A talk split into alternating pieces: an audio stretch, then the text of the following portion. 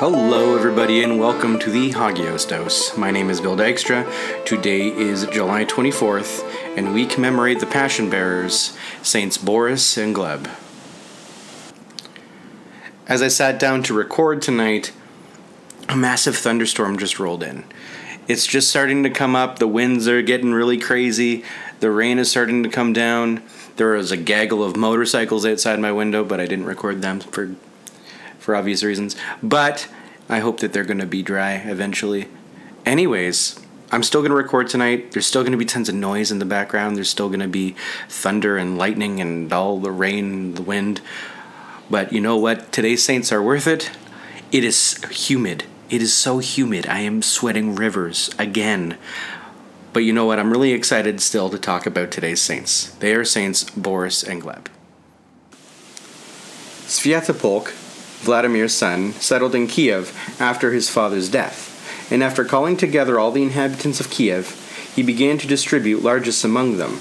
They accepted it, but their hearts were not with them, because their brethren were with Boris. When Boris returned with the army, after meeting the Pechenegs, he received the news that his father was dead. He mourned deeply for him, for he was beloved of his father before all the rest. When he came to Alta, he halted. His father's retainers then urged him to take his place in Kiev on his father's throne, since he had his disposal the latter's retainers and troops. But Boris protested, But it not for me to raise my hand against my elder brother. Now that my father has passed away, let him take the place of my father in my heart. When the soldiery heard these words, they departed from him, and Boris remained with his servants. But Sviatopolk was filled with lawlessness. Adopting the device of Cain, he sent messengers to Boris that he desired to live at peace with him, and would increase the territory he had received from his father. But he plotted against him how he might kill him. So Sviatopolk came by night to Vyshegorod, after secretly summoning to his presence the Pushta and the boyars of the town, he inquired of them whether they were wholeheartedly devoted to him. Pushta and the men of Vyshegorod, I hope I'm saying that right, replied, We are ready to lay down our lives for you. He then commanded them to say nothing to any man, but to go and kill his brother Boris. They straightway promised to execute his order. Of such men Solomon has well said, They make haste to shed blood unjustly, for they promise blood, and gather evil, for their path runneth to evil, and they possess their souls in dishonor. These emissaries came to Alta, and when they approached, they heard the sainted Boris singing Vespers, for it was already known to him that they intended to take his life. Then he rose and began to chant, saying, O Lord, how are they increased who come up against me? Many are they that rise up against me. And also, Thy arrows have pierced me, for I am ready for wounds, and my pain is before me continually. And he also uttered this prayer Lord, hear my prayer, and enter not into judgment with thy servant, for no living man shall be just before thee, for the enemy hath crushed my soul and ending the six Psalms, when he saw how men were sent out to kill him, he began to chant the Psalter, saying, Strong bulls encompassed me, and the assemblage of the evil beset me. O Lord my God, I have hoped in thee. Save me and deliver me from my pursuers. He then began to sing the canon. After finishing Vespers, he prayed, gazing upon the icon, the image of the Lord, with these words Lord Jesus Christ, who in this image has appeared on earth for our salvation, and who, having voluntarily suffered thy hands to be nailed to the cross, didst endure thy punishment for our sins. So help me now to endure my passion. For I accept it not from those who are my enemies, but from the hands of my own brother Hold it not against him as sin, O Lord. After offering this prayer, he lay down upon his couch. They fell upon him like wild beasts about the tent and overcame him by piercing him with lances. They also overpowered his servant, who cast himself upon his body, for he was beloved of Boris. He was a servant of Hungarian race, George by name, to whom Boris was greatly attached. The prince had given him a large gold necklace, which he wore while serving him. They also killed many other servants of Boris, but since they did not quickly take the necklace from George's neck, they cut off his head and thus obtained it. For this reason, his body was not recognized later among the corpses.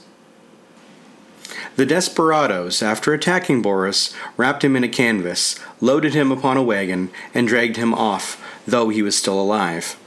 When the impious Sviatopolk saw that he was still breathing, he sent two Varangians to finish him.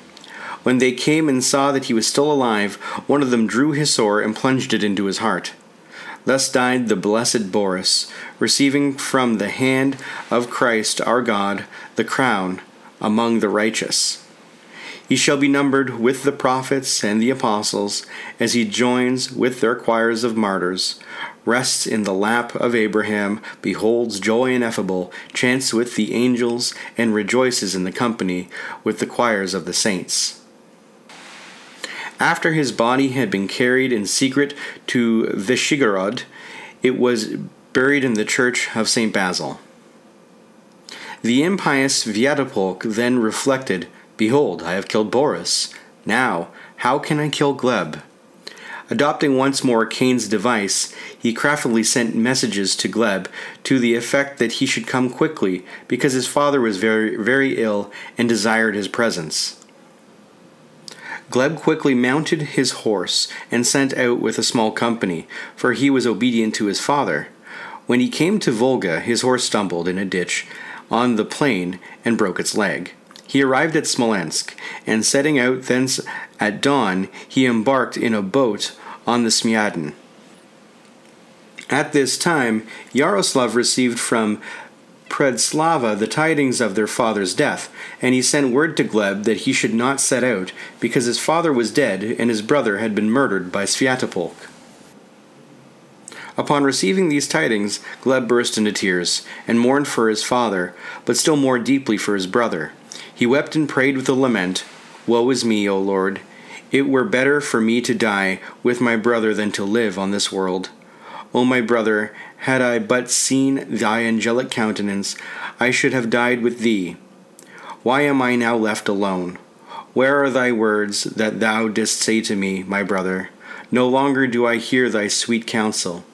If thou hast received affliction from God, pray for me, that I may endure the same passion.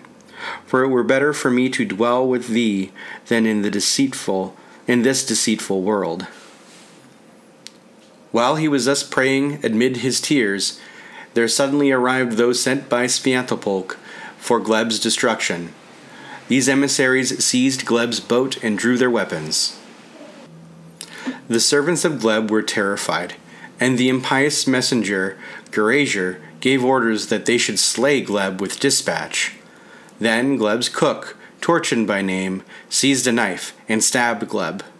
He was offered up as a sacrifice to God like an innocent lamb, a glorious offering amid the perfume of incense, and he received the crown of glory.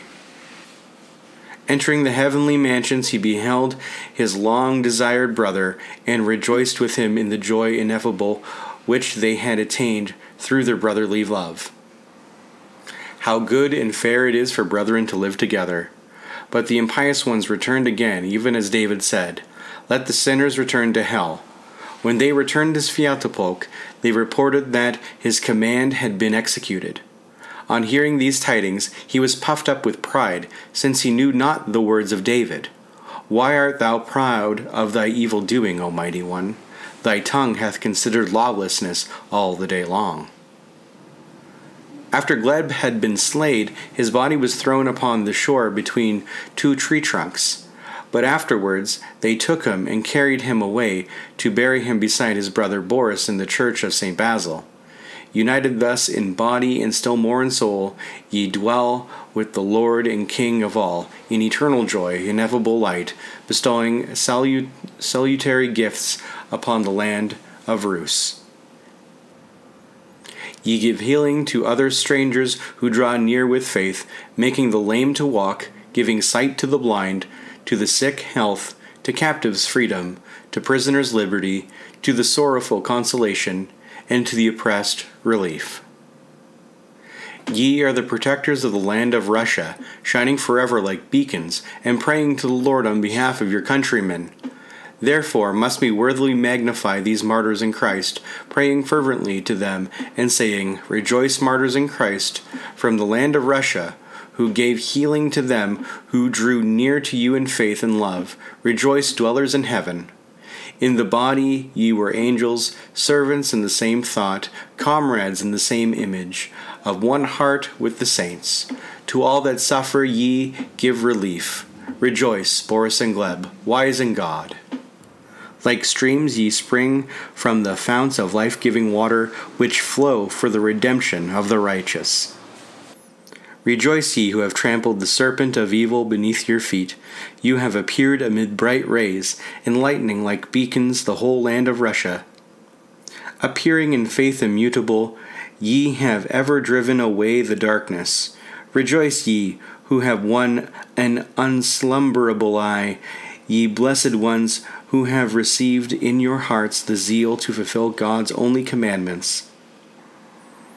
Rejoice, brethren, united in the realms of golden light, in the heavenly abodes in your glory, unfading, which ye through your merits have obtained. Rejoice, ye who are brightly radiant with the luminescence of God, and travel throughout the world, expelling devils and healing diseases. Like beacons supernal and zealous guardians, ye dwell with God, illumined forever with the light divine, and in your courageous martyrdom ye enlighten the souls of the faithful.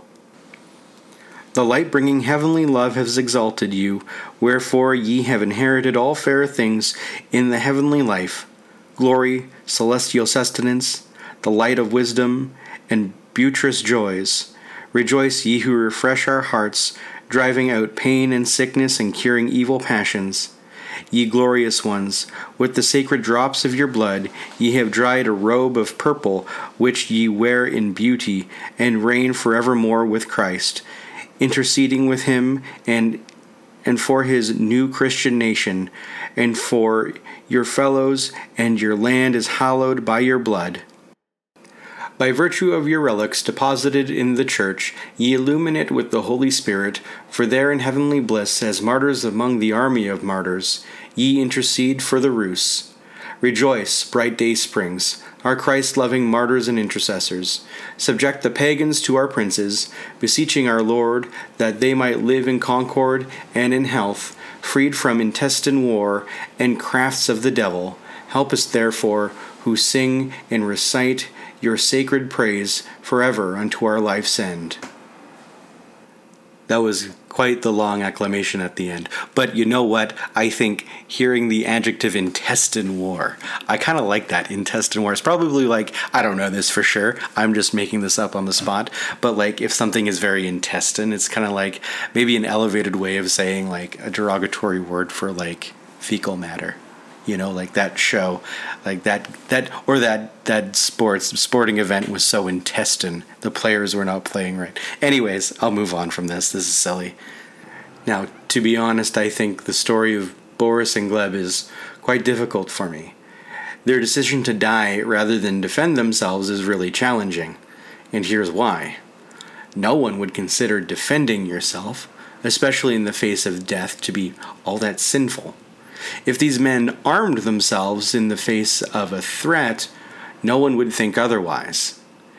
However, giving into that decision would not sanctify.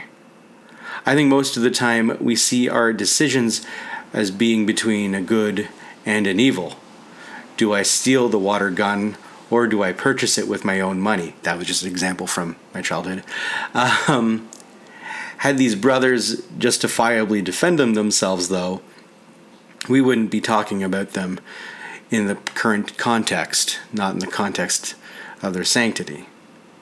Boris and Gleb are victims of true meekness.